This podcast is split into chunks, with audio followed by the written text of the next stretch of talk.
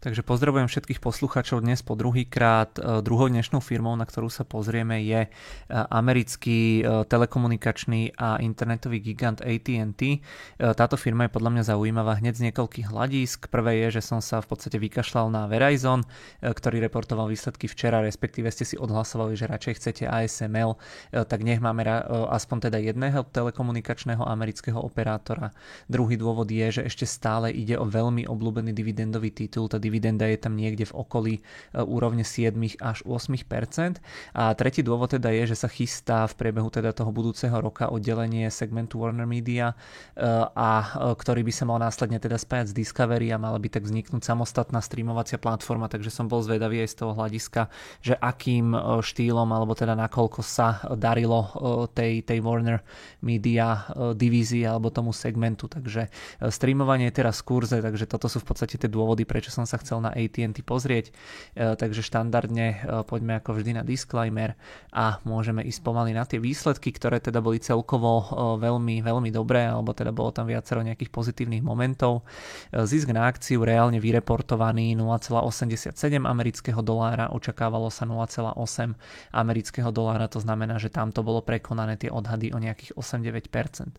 Reálne dosiahnuté tržby 39,92 miliardy, amerického dolára, očakávalo sa 40,48 miliardy amerického dolára, e, takže tamto tá firma netrafila o zhruba nejakého 1,4%, ak som správne počítal. E, na prvý pohľad teda nevyzerajú byť hlavne tie tržby nič moc, nastal tam medziročný pokles o zhruba 5,7%, to však spôsobilo ako keby oddelenie Direct TV. Spoločnosť vykázala tiež silný rast nových predplatiteľov, služieb aj internetových, aj telefónnych alebo telefonických klasických. E, v prípade tých tzv. postpaid phones e, by malo ísť o čistý prírastok 928 e, tisíc zákazníkov. Očakávala sa zhruba polovica nejakých 560 tisíc, takže naozaj veľmi pekné číslo. Podľa vedenia firmy by malo ísť z tohto pohľadu o najlepší kvartál za posledných viac ako 10 rokov a celkovo v rámci všetkých služieb, ktoré táto firma poskytuje, by mal byť ten čistý prírastok nových zákazníkov alebo zmluv až 1,22 milióna. Len pre porovnanie, my myslím, že Verizon pridal v poslednom kvartáli e, zhruba nejakú polovicu, zhruba nejakých 430 tisíc nových zákazníkov. E, firma pri, alebo firma, keď oznámila, že teda chce oddelovať e, ten segment Warner Media, tak argumentovala teda tým, že sa chce viac sústrediť na ten svoj primárny biznis, na poskytovanie teda tých telekomunikačných služieb a podobne, takže tam to trošičku tak ako keby pokulhávalo, pretože za veľké peniaze AT&T pár rokov do, dozadu e, kúpila ten Warner Media, teraz sa ho chce zbaviť s tým, že chce sa sústrediť na to, v čom je akože dobrá, no to ako každý si na to asi môžeme spraviť nejaký e, svoj názor, ale evidentne proste tej firme fakt asi ide najlepšie to e, z hľadiska čoho bola e, pôvodne ako keby založená, alebo to, čo robila pôvodne. E, celkový zisk firmy bol myslím 5,5 miliardy amerického dolára, takže veľmi pekné číslo. E, nejaké to percento ľudí, ktorí zrušia to svoje predplatné platné v rámci daných služieb bolo 0,72%, čo je síce horšie ako minulý rok. Tam myslím, že to bolo nejakého 0,69%, ale stále je to relatívne nízka hodnota. Pred covidom to bolo myslím až okolo 1% ľudí, ktorí si pravidelne ako keby rušili nejaké tie svoje služby. No a teraz ten zaujímavejší segment, ten mediálny Warner Media segment, ten rastol alebo ten vygeneroval 8,4 miliardy amerického dolára minulý rok.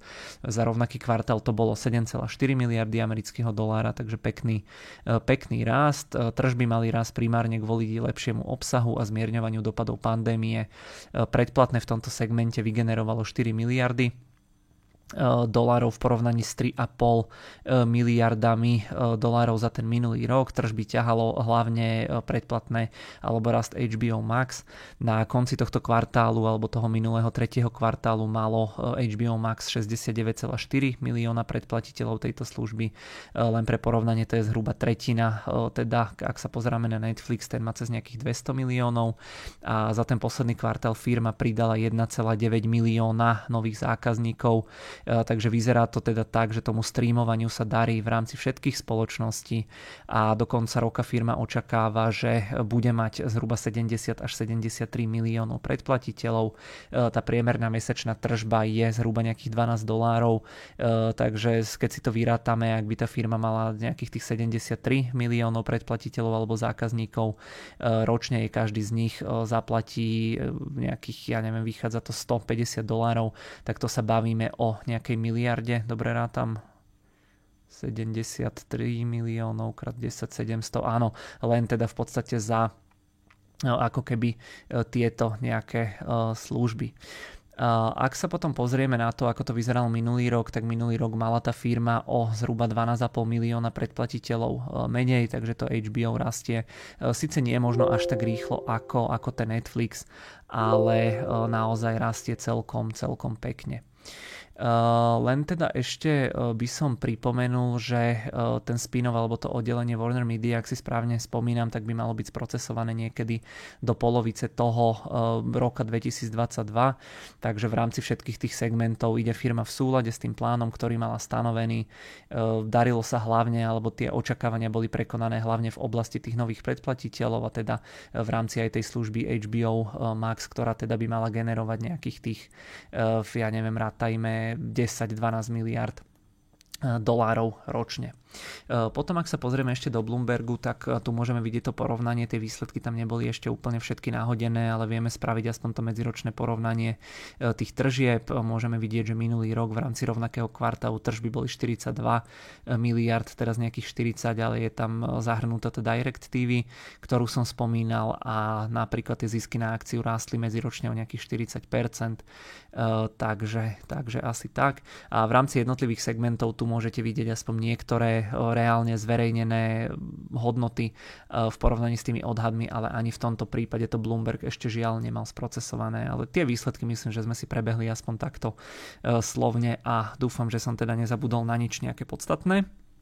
Skúsime sa pozrieť ešte do platformy, ako vyzerajú tie akcie. E, ono v podstate, e, mali sme tu ten pokles e, pandemický, kedy tie akcie oslabili o nejakých 30%, potom sa spametali teraz toho posledného roka tiež tie akcie veľmi výrazne oslabujú, takže možno pre nejakých konzervatívnejších investorov, ktorí hľadajú možno nejakú alternatívu dlhopisu s nejakým takým možno trochu krajším výnosom, by to nemuselo byť úplne odveci, ale samozrejme treba si to všetko zvážiť. Za mňa v tejto chvíli chvíli e, z hľadiska e, alebo v oblasti AT&T asi teda všetko. E, ďakujem veľmi pekne za pozornosť. Myslím, že dnes po uzatvorení trhu nám tam reportuje Intel, ktorý je poslednou firmou, ktorú si chcem spracovať v rámci tohto týždňa a potom ten budúci týždeň už myslím, že tam máme konečne tú veľkú technologickú peťku, takže konečne, konečne tam budú tie najzaujímavejšie firmy. Ďakujem veľmi pekne ešte raz za pozornosť a prajem príjemný zvyšok dňa.